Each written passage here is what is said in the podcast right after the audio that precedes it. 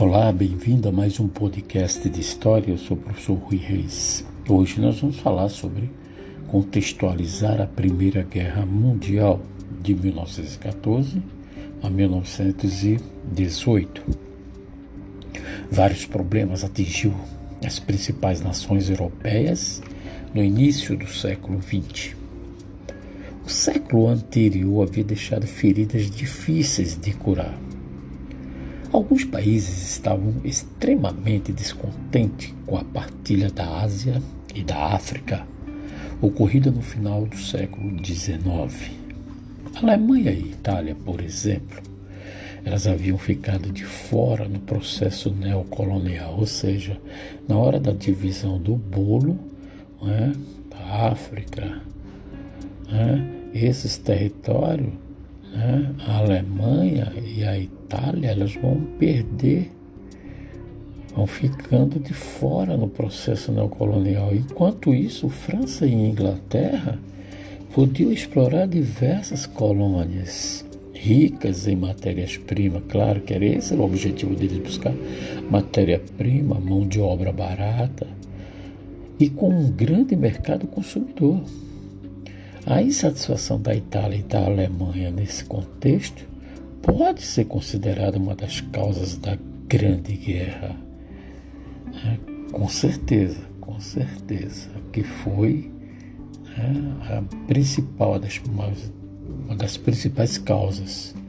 E vale lembrar que no início do século XX havia uma forte concorrência comercial entre os países europeus, né? principalmente na disputa pelos mercados consumidores. Essa concorrência gerou vários conflitos de interesses entre as nações. Ao mesmo tempo, os países estavam empenhados numa rápida corrida armamentista, já com uma maneira de que de se protegerem. É, produção de armas, né, ou de serem atacados também no futuro próximo. Essa corrida bélica, ou seja, essa corrida armamentista de produção das armas, gerava um clima de apreensão e medo entre os países, onde um tentava se armar mais do que do que o outro. Né? Chamamos de corrida armamentista. Ah, existia também entre duas nações poderosas da época uma rivalidade muito grande, né? A França, por exemplo, a França ela havia perdido lá no final do século XIX uma região, um território da, da Alsácia-Lorena.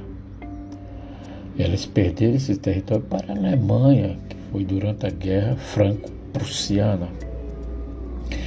Claro que o sentimento de ódio e de revanchismo né, pairava sobre a França, sobre os franceses.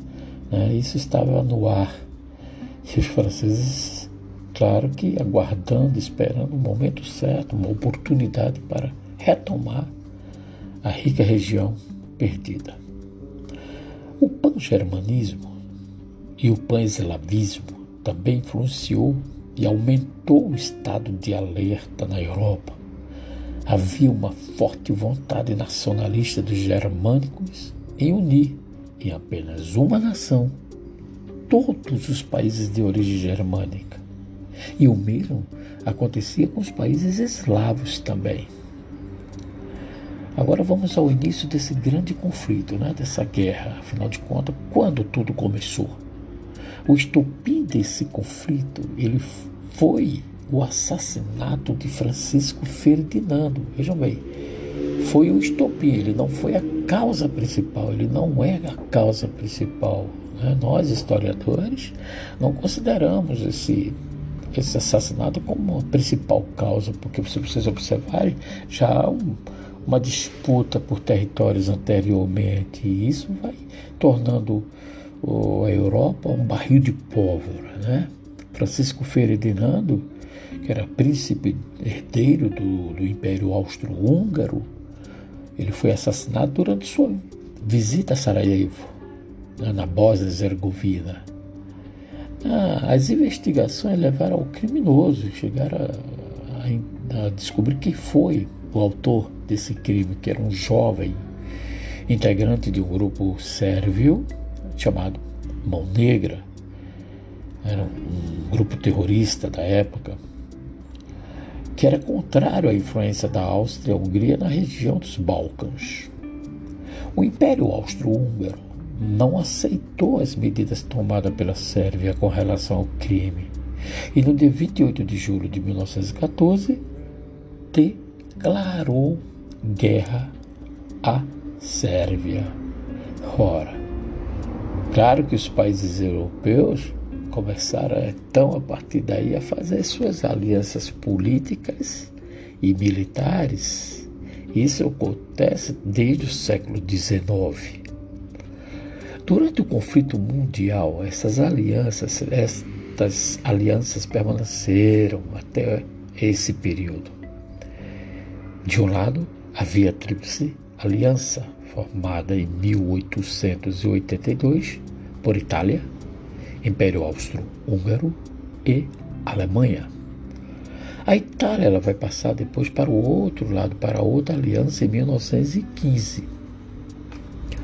Do outro lado, a Tríplice Entente, que era formada em mil, foi formada em 1907, com a participação de França, Rússia e Reino Unido. E o Brasil nessa história, gente? Na Primeira Guerra Mundial, tanto falam que o Brasil participou da guerra. Sim, sim o Brasil teve uma participação importante, que foi enviar os campos de batalhas, enfermeiros e medicamentos para ajudar os países da Tríplice Entente. As batalhas desenvolveram-se principalmente em trincheiras. Né? Os soldados ficavam muitas vezes centenas de dias entrincheirados, lutando pela conquista de pequenos pedaços de, de territórios. Uma situação muito triste, às vezes eles passavam fome, tinham que se alimentavam de ratos, né? pegavam doenças, né, leptospirose com a água, os ratos circulando ali. A fome e as doenças também eram os inimigos destes guerreiros. Nos combates também houve a utilização de novas tecnologias bélicas, como, por exemplo, tanques de guerras e aviões. Enquanto os homens lutavam nas trincheiras, as mulheres também tiveram um papel importante que trabalhavam nas indústrias bélicas como empregadas o fim do conflito. Em 1917 ocorreu um fato histórico de extrema importância, que foi a entrada dos Estados Unidos no conflito. Claro, Estados Unidos, ele, né, do outro lado do oceano, os Estados Unidos entraram ao lado da Tríplice Entente, porque havia acordos comerciais a defender, principalmente com a Inglaterra e França. Os Estados Unidos entra aí tranquilo, sem nenhuma perda. É, este fato marcou a vitória da Entente, forçando os países da aliança a assinarem a rendição. Vem aí então o que essa rendição foi feito um acordo, né? Os derrotados tiveram ainda que assinar o Tratado de Versalhes. Importante ficar atento a essa questão do Tratado de Versalhes.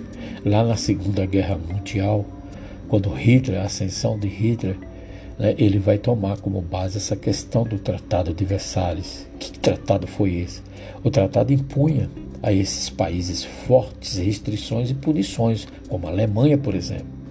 A Alemanha teve seu exército reduzido, sua indústria bélica foi controlada. A Alemanha perdeu a região do corredor polonês também teve que devolver à França. Lembra da conquista que a França ficou revoltada porque perdeu a Alsácia e Lorena? A Alemanha teve que devolver a região da Alsácia e Lorena. Além de ter que pagar os prejuízos da guerra dos países vencedores, ou seja, a Alemanha ficou arrasada, uma crise econômica, fome, né? O Tratado de Versalhes teve repercussões na Alemanha, influenciando o início da Segunda Guerra Mundial. Olha aí né, que Hitler vai, é, expôs esse sentimento de ódio dele também, devido ao tratado.